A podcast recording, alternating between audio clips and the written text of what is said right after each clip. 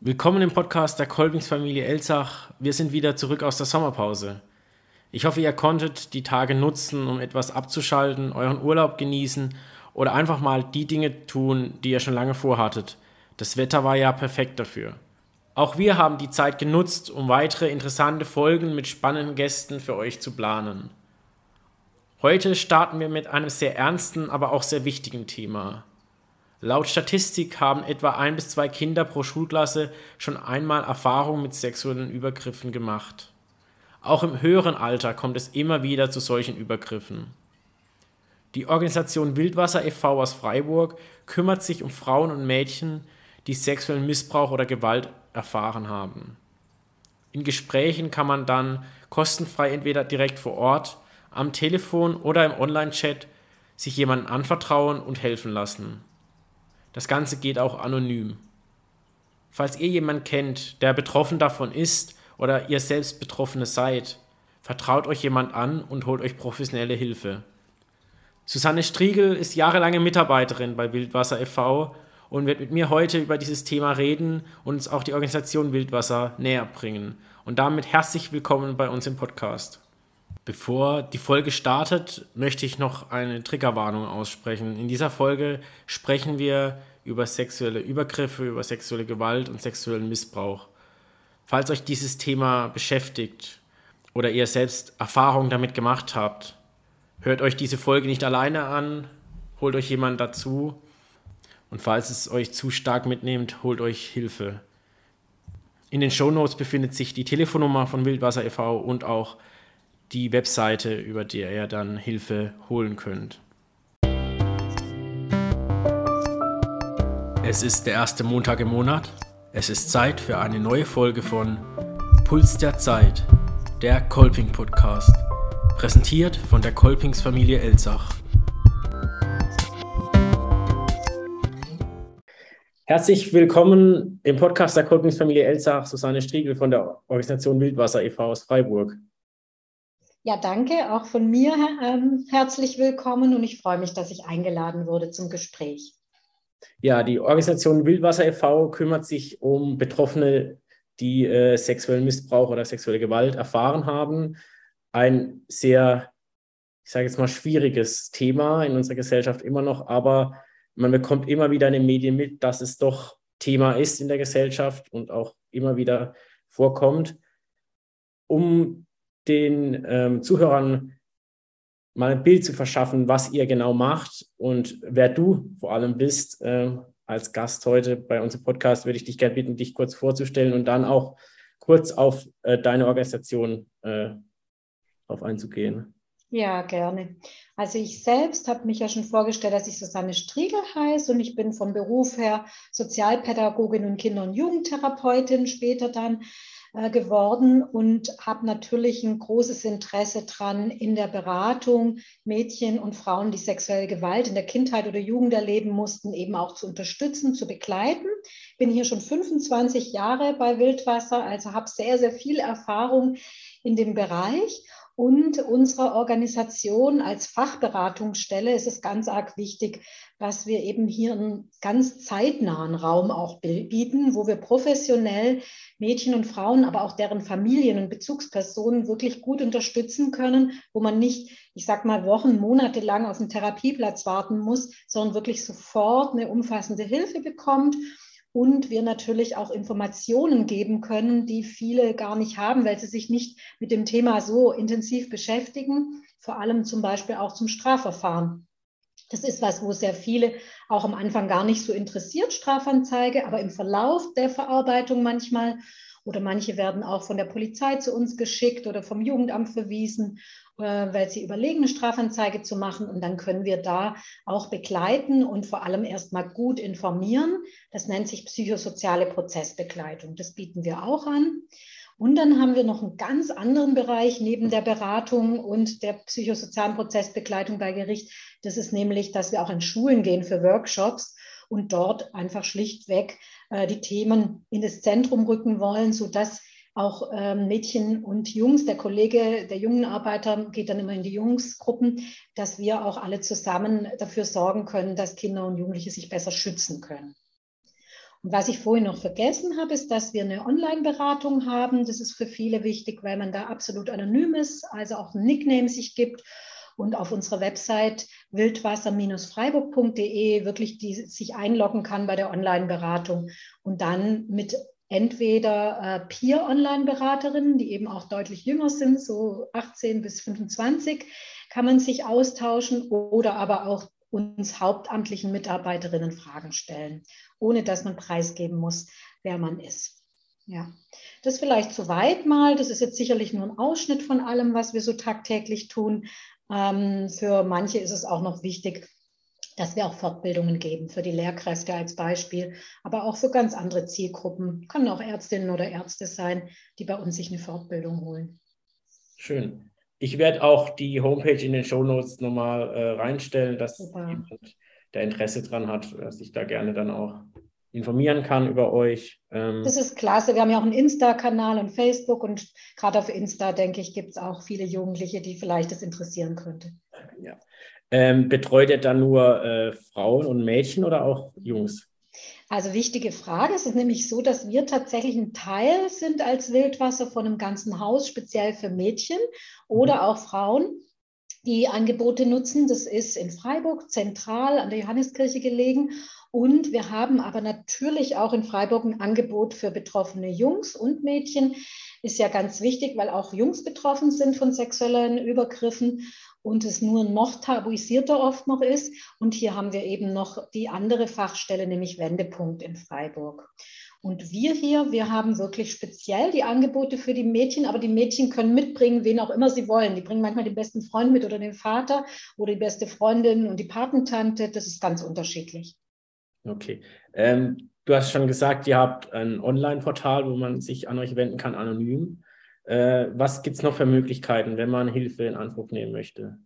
Also die persönliche Beratung, eben wie ich es vorhin gesagt habe, dass man wirklich bei uns Termine ausmachen kann und auf keinen Fall gerade beim ersten Termin alleine kommen braucht. Manche möchten das, andere eben brauchen lieber jemand, wo ihnen zur Seite steht. Und das äh, neben der Online-Beratung da dürfen natürlich alle auch gerne anrufen. Nur ist es was, was Jugendliche eben weniger gern machen. Also es sind eher dann die Erwachsenen, die sich Hilfe holen am Telefon. Mhm. Und äh, das kann auch anonym ablaufen. Ja, ähm. selbst in die persönliche Beratung können Menschen kommen, die sagen, ich möchte anonym bleiben und das ist auch okay. Mhm. Kommt sowas häufig vor?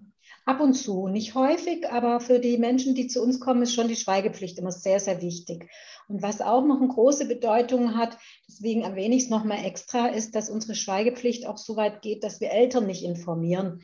Weil natürlich immer wieder auch Mädchen kommen und sagen, ich habe es noch nicht geschafft, meinen Eltern zu sagen. Ich habe äh, das Gefühl, da würden die so fix und fertig sein. Oder aber noch viel schlimmer, ähm, ein Elternteil ist übergriffig, ja, und ein Kind oder Jugendliche möchte sich eben Hilfe holen, wie sie sich schützen kann vor dem Elternteil. Und es ist ganz klar, dass wir da eben dann unsere Schweigepflicht gegenüber dem Kind oder der jugendlichen Person wahren und eben nicht die Eltern gegen den Willen informieren. Es gibt einen einzigen Punkt, wenn jemand äh, ich sag mal, akut suizidgefährdet ist oder akut ähm, gefährdet ist, unter Gewalt irgendwie äh, gerade Opfer zu werden. Wenn das jetzt gerade passieren wird, dann müssen wir Jugendamt oder Eltern informieren. Aber das ist die einzige Ausnahme von der Schweigepflicht. Und was gibt es dann für ein Angebot äh, an Hilf Hilfsmöglichkeiten von euch, von eurer Seite aus? Ja, in den persönlichen Beratungen ist es sehr unterschiedlich. Es gibt manche Mädchen, die wollen sich erstmal alles von der Seele sprechen und dann gehen wir Schritt für Schritt und gucken, was können sie in dem Alltag äh, verändern, dass sie auch das Ganze besser verarbeiten. Andere kommen und wollen auf keinen Fall über das Erlebte sprechen, weil das eben unglaublich ähm, triggert, also einfach auch so aufwühlt. Und dann äh, ist es für uns gar kein Problem. Wir sagen immer, wir sind ja hier jetzt nicht bei einer polizeilichen oder richterlichen Vernehmung, sondern wir können einfach auch nur über die aktuelle Situation und die Folgen von der früheren Gewalttat sprechen. Manche Jugendliche kommen und sagen, ich weiß gar nicht, ob ich hier richtig bin. Ich bin so verunsichert, ob das, was ich erlebe, wirklich überhaupt ähm, was zu tun hat mit Übergriffen. Und da sind wir immer sehr, sehr froh, dass die Jugendlichen auch zu uns kommen und es äh, mit uns besprechen, weil ganz oft stellt sich raus, dass ja schließlich Übergriffe nicht nur Straftatbestände sind, sondern dass es auch eine Grauzone gibt, die unglaublich belastend sein kann, wenn man zum Beispiel das über einen langen Zeitraum immer wieder bestimmte verbale Belästigungen erlebt oder Blicke erlebt, dann kann das ja einfach einem sehr negativ prägen. Und dafür ist dann hier auch ein Raum. Und wir haben aber auch alle Beraterinnen therapeutische Zusatzausbildung, gerade in der Traumatherapie. Und da können wir natürlich mit bestimmten Methoden aus der Traumatherapie dann auch versuchen, wenn die Mädchen und Frauen das möchten, damit zu arbeiten und dann auch zu stabilisieren wieder für die Zukunft. Um vielleicht mal so einen Überblick zu bekommen, ähm, auch ähm, wie äh, präsent das Thema ist in der Gesellschaft, hast du irgendwelche Zahlen, wie viele Frauen und Mädchen kommen da zu euch? Ähm, wie viele Betroffene mhm. ihr da? Ja, es ist ähm, so, dass natürlich unsere Besucherinnen so ein kleiner Ausschnitt sind. Ja, wenn man schon denkt, es gibt noch Wendepunkt, dann gibt es hier in Freiburg noch für erwachsene Frauen oder jugendliche Erwachsene ähm, gibt es auch noch Frauenhorizonte. Das ist so eine Art Frauennotruf rund um die Uhr. Die sind bei uns auch im Haus. Und sozusagen ist unser Klientel dann ein kleiner Ausschnitt und wir haben so ungefähr 280 Fälle, persönliche Beratungen. Ähm, an Beratungstermine sind wir, glaube ich, im letzten Jahr so bei 783 Terminen, circa ganz grob gewesen. Und ähm, es ist so, dass zum Beispiel nur ein kleiner Teil, aber der ist größer wie früher, ungefähr 35 Prozent haben sich entschieden, eine Strafanzeige zu erstatten. Die anderen können sich das nicht vorstellen oder es ist sogar verjährt bei den älteren Frauen. Und wir haben auch ähm, Zahlen vom unabhängigen Beauftragten der Bundesregierung. Das war früher der Herr Röhrig, jetzt ist es eine Frau Klausmann. Und die haben ähm, immer Zahlen reingegeben, dass in jeder Sch äh, Schulklasse ein bis zwei Kinder oder Jugendliche sitzen, die in irgendeiner Form sexuelle Übergriffe erlebt haben. Das muss man jetzt natürlich als Durchschnitt gerechnet sehen. Aber so kann man sich das vorstellen, in welcher Dimension das Thema auch ist. Und wir müssen davon ausgehen, dass der, das Tabu so groß ist, dass natürlich ganz viele Betroffene niemals jemand davon erzählen.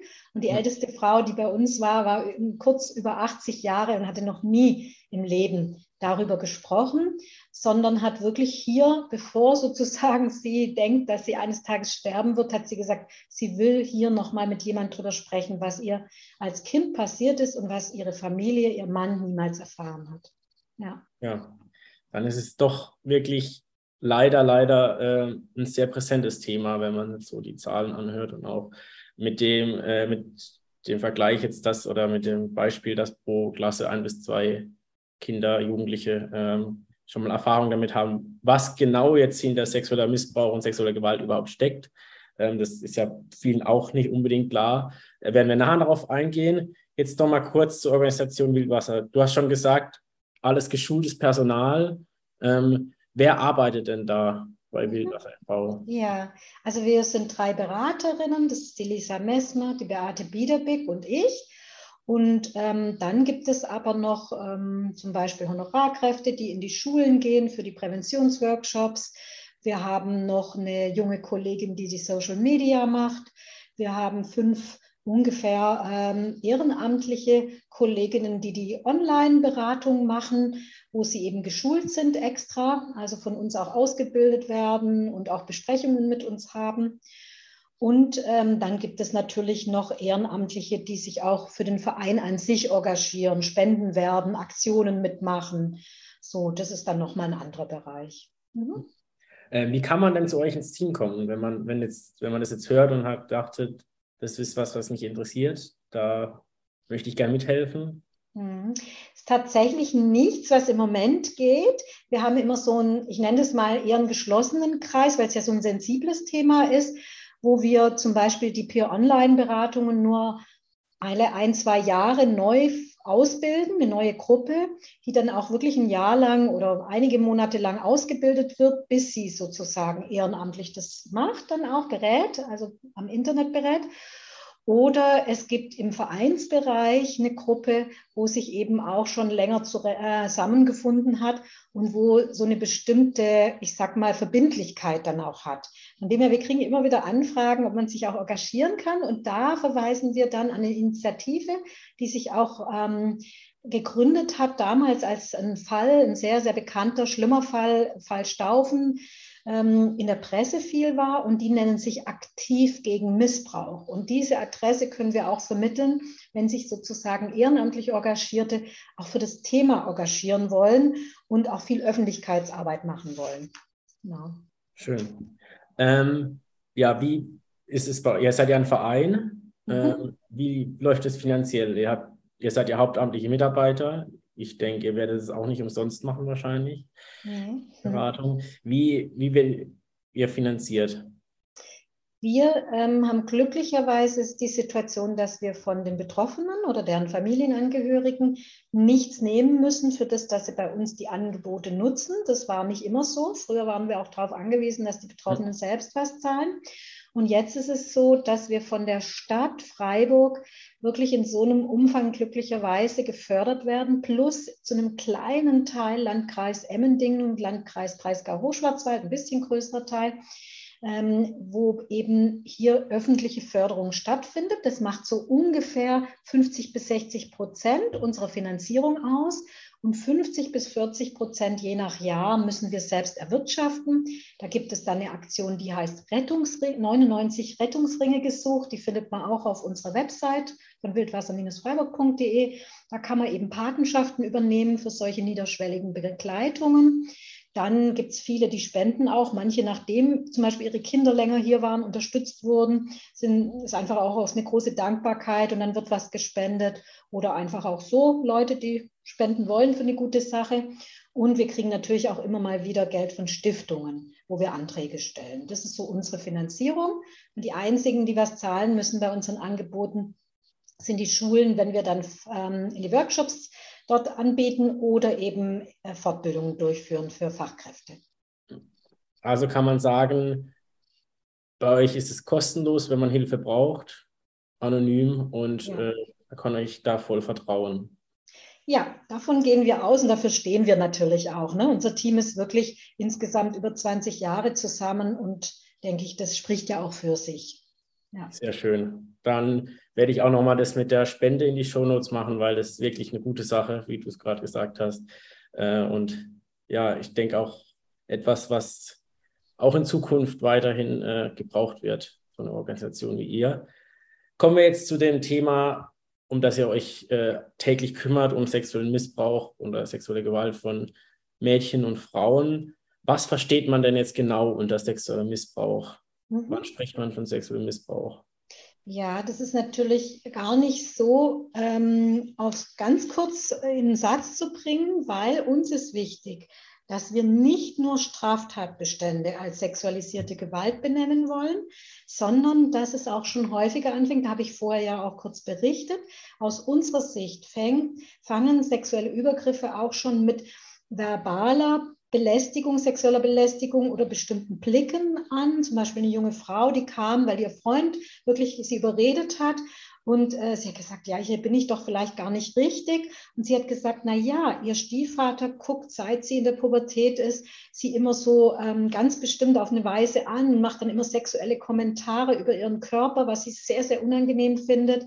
Äh, sie darf nicht abschließen im Bad, er kommt plötzlich rein und mustert sie und macht dann wirklich auch sexuelle, verbale Kommentare. Und dann habe ich zu ihr gesagt, dass sie natürlich richtig ist bei uns. Und nur weil das jetzt nicht unter Strafgesetzbuch fällt, hat es sie ja wirklich auch in ihrer Entwicklung ganz auf eine ganz bestimmte Art geprägt. Und erst der Partner hat dann gesagt, so, das ist ja gar nicht in Ordnung, das ist nicht okay so, wie du das zu Hause erlebt hast. So, und dann gibt es aber natürlich neben den Blicken oder verbalen Belästigungen auch die ganz klar umrissenen Straftatbestände. Da sprechen wir dann vom Anfassen an den Genitalien oder anfassen müssen des Gegenüber an den Genitalien, am Po, an der Brust oder aber auch sogar, und das ist jetzt ähm, mit, vor, also mit einer Triggerwarnung sozusagen versehen für die, die jetzt da auch zuhören, ähm, eben auch mit Eindringen in den Körper. Das ist natürlich dann der schwere sexuelle Missbrauch. Und ähm, der schwere sexuelle Missbrauch geht bis hin zur Vergewaltigung. Und wir haben aber neben den, wir nennen das Hands-on-Kontakten, also Körperkontakte mit sexuellen Handlungen, haben wir auch die Hands-off-Kontakte bei den sexuellen Übergriffen. Das bedeutet zum Beispiel Übergriffe in ähm, in dem Internet, also Social Media in der Regel, nämlich Erpressung oder Manipulieren jemand, dass sie Nacktbilder, sexuelle Filme schickt, dass jemand, zum Beispiel schon Zehnjährige, Elfjährige dazu überredet werden, dass sie einmal am Tag ein sexuelles Bild von sich machen oder einen Film machen. Und äh, derjenige gibt dann ganz viele Kommentare, aber gleichzeitig ähm, nutzt er eben die Mädchen oder ja auch Jungs aus. Und vor allem für die Jugendlichen ist es oft so, dass die sagen, ja, ich ich war dann irgendwann so gebunden an den Menschen, egal ob im realen Leben oder im virtuellen Leben, weil er hat mir so viele Komplimente gemacht, er hat, war für meine Probleme da. Ich habe mich inzwischen abgeschottet von meinem Freundeskreis und ich habe das Gefühl, eigentlich ist er noch der einzig Wichtige für mich. Und deswegen habe ich es in Kauf genommen, dass er zum Beispiel immer wieder die Bilder von mir wollte. Oder ich habe es in Kauf genommen im realen Leben, dass er mich auf eine Art angefasst hat, die ich überhaupt nicht wollte und die mir unangenehm war. Aber es ist so, dass ich den Menschen einfach so äh, gebraucht oder gemocht habe, dass ich da aus dem Teufelskreis nicht mehr rauskam. Hm. Ähm, du hast jetzt schon ein paar Dinge erzählt, ähm, wann man sich Hilfe holen sollte. Also das muss man ja immer persönlich entscheiden, ja. wann es für einen zu viel wird. Ähm, was sind so Punkte, wo du jetzt jemand sagen solltest, er sollte sich jetzt Hilfe holen oder er sollte sich an euch wenden? Ich denke, dass äh, egal ob Mädchen oder Jungs oder an sich jugendliche Personen, ja auch queere Personen, die auch oft sehr betroffen sind von sexuellen Übergriffen ähm, oder Grenzüberschreitungen, da ist es wichtig, wenn sie selbst ein unangenehmes Gefühl haben, wenn sie Bauchweh haben, spreche ich jetzt mal so symbolisch, ähm, dass es dann wichtig ist, sich wirklich an jemanden zu wenden. Oft ist es natürlich nicht die fremde Beratungsstelle, sondern das ist dann eher eine gute Freundin oder Personen, die man halt mag und zu denen man Vertrauen hat. Und dann aber wäre es gut, wenn vielleicht auch die befreundete Person ähm, einem unterstützen kann, dass man sich an Wildwasser oder auch äh, Wendepunkt wendet und man dann eben das miteinander einordnen kann. Und wie ich vorhin gesagt habe, ganz oft ist es so, dass mir auch dann wirklich klar ist, hier ist eine sexuelle Grenzüberschreitung bis hin zu sexuellem Übergriff vorhanden.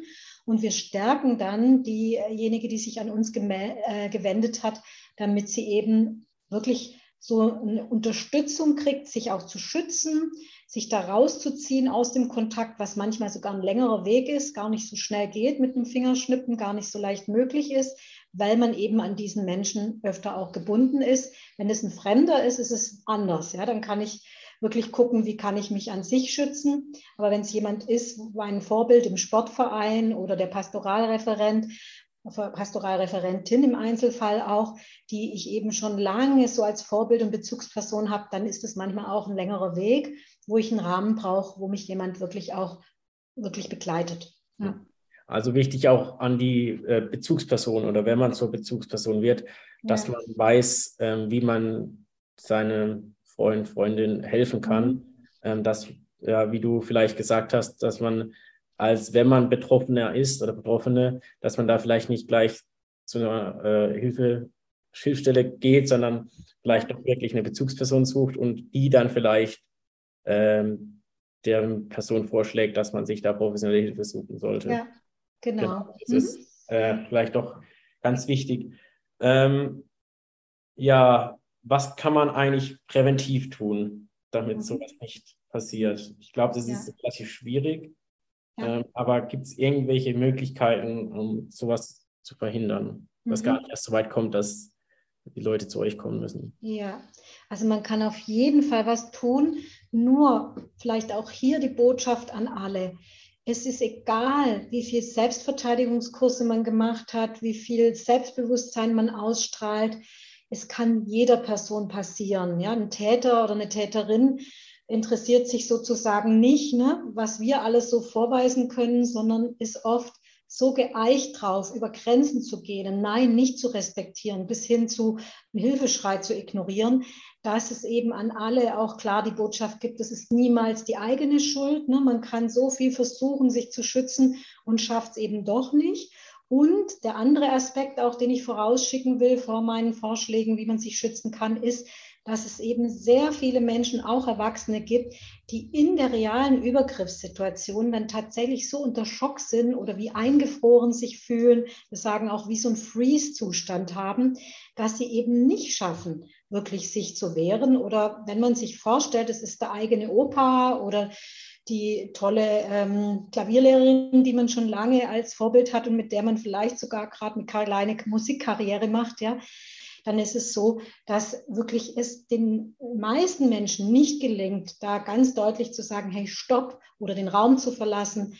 Das ist eine Minderheit, die das schafft. Und deswegen, ja, wir sollen alle versuchen, uns zu schützen, aber auch ganz klar immer wieder sich selbst zu sagen, wie man es auch einer Freundin oder einem Freund sagen würde, der sowas erlebt hat. Du bist nicht schuld, Täter, Täterin sind schuld, egal wie sehr du ähm, versucht hast, dagegen dich zu wehren oder wie viel du vielleicht auch unter Schock warst und gar nichts machen konntest. Das hat nichts damit zu tun, dass du was falsch gemacht hast. Und ähm, hier ist es jetzt so mit den Möglichkeiten, wie ich mich schützen kann. Da hängt schon davon ab, dass Menschen, die jetzt auch, ich sag mal, so ein Empowerment schon hatten, nämlich sich mit dem Thema auseinandergesetzt haben in Jugendgruppen, kirchlichen Jugendgruppen, äh, an der Uni, an Schulen, SMV, dass die sehr häufig ein anderes, wir nennen das Standing haben. Ja, wenn irgendwo eine Grenzüberschreitung ist, vor allem durch jemanden, den man nicht so gut kennt, da kann man es ja eher schaffen, sich auch zu wehren. Und äh, neulich hat wieder auch jemand gesagt, wo wir in einem Workshop an der Schule waren, dass sie dadurch auch sensibilisiert war und dass sie dadurch auch sich getraut hat, es jemand zu erzählen, zu der sie Vertrauen hat, die dann gesagt hat, komm, du warst doch neulich da äh, in der Schule, wo Wildwasser kam, lass uns doch dorthin gehen und das dort gemeinsam besprechen. Und das ist einfach gut, wenn diese Sensibilisierung und Bewusstwerdung, dass sexualisierte Gewalt kein Tabu sein sollte, dass nur die Täter davon profitieren, wenn wir schweigen, dass das sozusagen wirkt bei den Jugendlichen immer mehr, weil sie in den Schulen das auch behandeln, das Thema. Und es ist nicht mehr so, wie es zum Beispiel noch bei meiner Großmutter war, die ähm, so an die 100 wurde, die hat niemals über die erlebte Kriegsgewalt gesprochen. Ja, da war das so ein Tabu in der Dimension und das ist heutzutage Gott sei Dank nicht mehr. Und da sollten wir alle dafür sorgen, dass das auch weiterhin äh, sozusagen verbreitet wird, dass wir uns da sensibilisieren. Dann ist das, was ich schon angesprochen habe, immer guten Selbstbehauptungskurse, Workshops oder ähm, mit gewissen Kampftechniken kann man auch gucken, aber da muss man immer auch die mentale Ebene mit einbeziehen, weil man kann noch so gute Kampftechniken und Selbstverteidigungstechniken haben aus dem Judo, aus Karate, aber trotzdem äh, sozusagen einen Schock haben, ja. Ja, wenn ich dann in der Übergriffssituation bin. Und als letztes denke ich, ist es wichtig, sich vorstellen zu können oder zu wissen, vielleicht nicht vorstellen, aber zu wissen, dass leider, leider die Mehrzahl der Täter und Täterinnen Bekannte oder sogar Familienmitglieder sein können. Mhm. Und wenn ich dieses Wissen habe, dann habe ich mehr die Möglichkeit, mir auch Hilfe zu holen. Es gibt relativ viele Jugendliche, die sagen, mir ist es jahrelang passiert in der Verwandtschaft oder Familie oder durch einen besten Freund der Familie. Aber ich habe gedacht, das wäre normal. Ich habe ja gar nicht verstanden, dass das nicht so sein sollte. Derjenige hat immer gesagt, das ist unser kleines, schönes Geheimnis. Als Beispiel vielleicht, du bist meine Lieblingsenkelin und erzählt es niemand, weil das ist so unseres nur. Und dann kommt ein Kind, was in der Grundschule ist, in der Regel nicht auf die Idee, dass das wirklich Unrecht ist, sondern man fühlt sich vielleicht unangenehm oder sogar findet es eklig. Aber für manche ist es auch eingebettet in ein Spiel und kann es gar nicht einordnen. Und in der vierten Klasse Sexualerziehung oder fünfte, sechste Klasse an den Schulen ist es deswegen für viele Jugendliche ein Aha-Effekt, die dann wirklich sagen, ah, jetzt habe ich erst mal erfahren, dass das gar nicht okay ist und jetzt konnte ich mir erst Hilfe holen. Das ist dann keine primäre Prävention, das ist dann wie sozusagen wenigstens eine sekundäre Prävention, dass ich mir Hilfe holen kann. Wenn man jetzt zum Beispiel, ähm, oder wie erkennt man, dass sein bester Freund, seine beste Freundin vielleicht äh, irgendwie missbraucht wird. Kann mhm. man das überhaupt erkennen? Kann man da als, ich sage jetzt mal, Bezugsperson, als Angehöriger irgendwie das schon merken? Also es ist möglich, aber es ist eher selten, dass man es merkt. Weil man muss sich vorstellen, es gibt zwar viele Verhaltensauffälligkeiten. Wir sagen immer eher dazu Bewältigungsstrategien von erlebter sexueller Gewalt, die ja auch ein Traumata auslösen kann. Und mit dieser erlebten Gewalt muss ich ja irgendwie umgehen lernen in meinem Alltag. Also entwickle ich Folgen im Sinne von Bewältigungsstrategien oder andere würden sagen Verhaltensauffälligkeiten. Dann kann natürlich eine Bezugsperson, können Eltern, wenn sie sensibilisiert sind zum Thema Gewalt, auch auf die Idee kommen. Dann wissen sie aber noch lange nicht, ob das wirklich so passiert, weil die Betroffenen eben so oft schweigen, weil ja der Täter oder die Täterin in der Regel sagt, sagt bloß niemand was, sonst passiert was ganz Schlimmes als Beispiel. Ja, oder sonst komme ich ins Gefängnis und du ins Heim. Das können auch so Aussprüche sein. Oder sonst passiert deinem Haustier was. Da gibt es alle möglichen Drohungen. Aber oft haben Täter gar nicht nötig zu drohen, weil sie die Kinder und Jugendlichen so perfide an sich binden, ja, so manipulieren auch. Mhm. Ja, und jetzt ist es so, dass die, ähm, muss ich gerade noch mal den Bogen kriegen. Vielleicht kannst du mir auch noch mal helfen. Ich wollte gerade alles gut, alles gut. Also es ging ja jetzt gerade um, wie man den Missbrauch erkennt oder was man. Ja, genau, danke. Das war das, worauf ja. ich raus wollte. Also man kann es merken, aber sehr, sehr häufig ist es so, dass die Betroffenen ähm, eben sich möglichst unauffällig äh, verhalten, angepasst verhalten, weil sie ja nicht wollen, dass das ihnen jemand anmerkt, weil es so unangenehm ist, weil es so schambesetzt ist. Ganz viele Betroffene das Gefühl haben, sie wären selbst schuld oder an ihnen wäre irgendwas falsch dass der Täter das mit ihnen macht.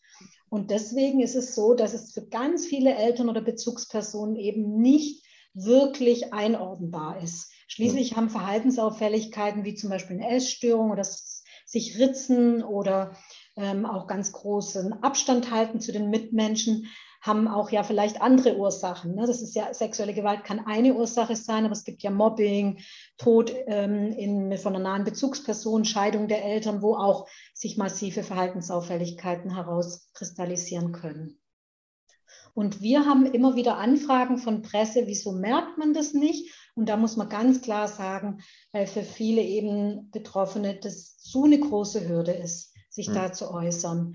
Und ich habe das selbst erlebt. Ich habe als Jugendliche eine Freundin gehabt, die sich selbst äh, verletzt hat und auch ganz viel, ähm, denke ich, Depressionen hatte, auch nicht in die Schule immer gekommen ist. Und ich konnte nicht einordnen, was mit ihr los ist. Und sie hat mir dann schon angedeutet, dass mit ihrem Vater was ganz schlecht ist aber ich konnte es nicht einordnen. Und erst als ich bei Wildwasser als Studentin dann ehrenamtlich mitgearbeitet habe und eine Ausstellung natürlich auch dann zuerst zu dem Thema mir angeschaut habe, da habe ich dann verstanden, dass das die Ursache ist und hat sich dann später auch bestätigt, aber ich hätte es als Jugendliche niemals einordnen können. Klar, ich glaube, es ist sehr schwierig und äh, also ich kann jetzt nur von mir aussprechen, ich weiß nicht, ob ich mein erster Gedanke dann in diese Richtung gehen würde, wenn mir in meinem Umfeld jemand so auffallen würde, wie du auch gesagt hast. Das kann ja unterschiedliche Gründe haben. Ja. Ähm, was ist jetzt, wenn man das doch erkennt oder sich äh, der beste Freund, die beste Freundin einen anvertraut und das erzählt? Mhm. Wie geht man dann mit der Situation um? Ich denke, ja. das ist ja auch als Bezugsperson ein wahnsinnig schwieriges Thema. Ist ja, ja nicht jeder so geschult wie ihr zum Beispiel. Mhm. Das ist eine echte Herausforderung. Ja. Und glücklicherweise aber gibt es immer mehr Jugendliche oder Kinder, die sich Freundinnen und Freunden anvertrauen. Das ist wirklich toll. Und ähm, ich erlebe das so, dass man als Bezugsperson zum einen natürlich erstmal Klarheit haben muss, dass man die Freundin den Freund nicht retten kann. Ja, ich bin vielleicht selbst erst 16 oder 15, wie auch immer Jahre alt und kann natürlich nicht diese Verantwortung für den Schutz meiner äh, befreundeten Person wirklich auf mich nehmen. Trotzdem fühlt sich das natürlich sehr, sehr belastend an. Man macht sich ja Sorgen und deswegen ist dann ein guter Weg, wenn man von der Freundin zumindest die Erlaubnis erhält, sich einer erwachsenen Bezugsperson anzuvertrauen aus dem eigenen Umfeld. Jetzt gibt es aber Betroffene, die das auf keinen Fall wollen. Ja, die sagen, nein, ich habe es dir anvertraut, aber das geht für mich nicht, ja, weil ich schäme mich so. Dann ist es eine Möglichkeit, dass die Freundin, die ins Vertrauen gezogen wurde, sich auch bei uns meldet oder auch der Freund, der Partner darf sich bei uns melden und wir überlegen, dann wie wir auch in persönlichen Beratungsgespräch oder am Telefon dann auch unterstützen äh, geben können, unterstützen können, beraten können, äh, so dass die Bezugsperson einfach auch ein bisschen mehr Sicherheit gewinnt und manchmal ja auch diese Sicherheit dann weitergeben kann an die Betroffene, die dann sich endlich getraut, auch mit der Freundin zu uns zu kommen zum Beispiel. Wir haben hier auch ein Sofa, wo man gemeinsam sitzen kann, wo dann oft die Freunde und Freundinnen die Hand der Betroffenen halten und auch am Anfang für sie sprechen, solange das für die Betroffene äh, notwendig ist. Und dann, dann läuft es meistens dann von alleine. Also die Mehrheit der Betroffenen kommt dann gerne wieder und weiß, dass sie hier nicht über was äh, reden müssen, was sie nicht wollen. Sehr gut. Und äh, wie ist es brauchen auch die Bezugspersonen dann Hilfe oder kann es sein, dass man denen auch dann helfen muss? Oder ja. weil ich, äh, man geht dann, also ich weiß nicht, wie es ist, aber ich schätze mal, wenn jemand einem sowas anvertraut, ist es schon, braucht man auch mal ja.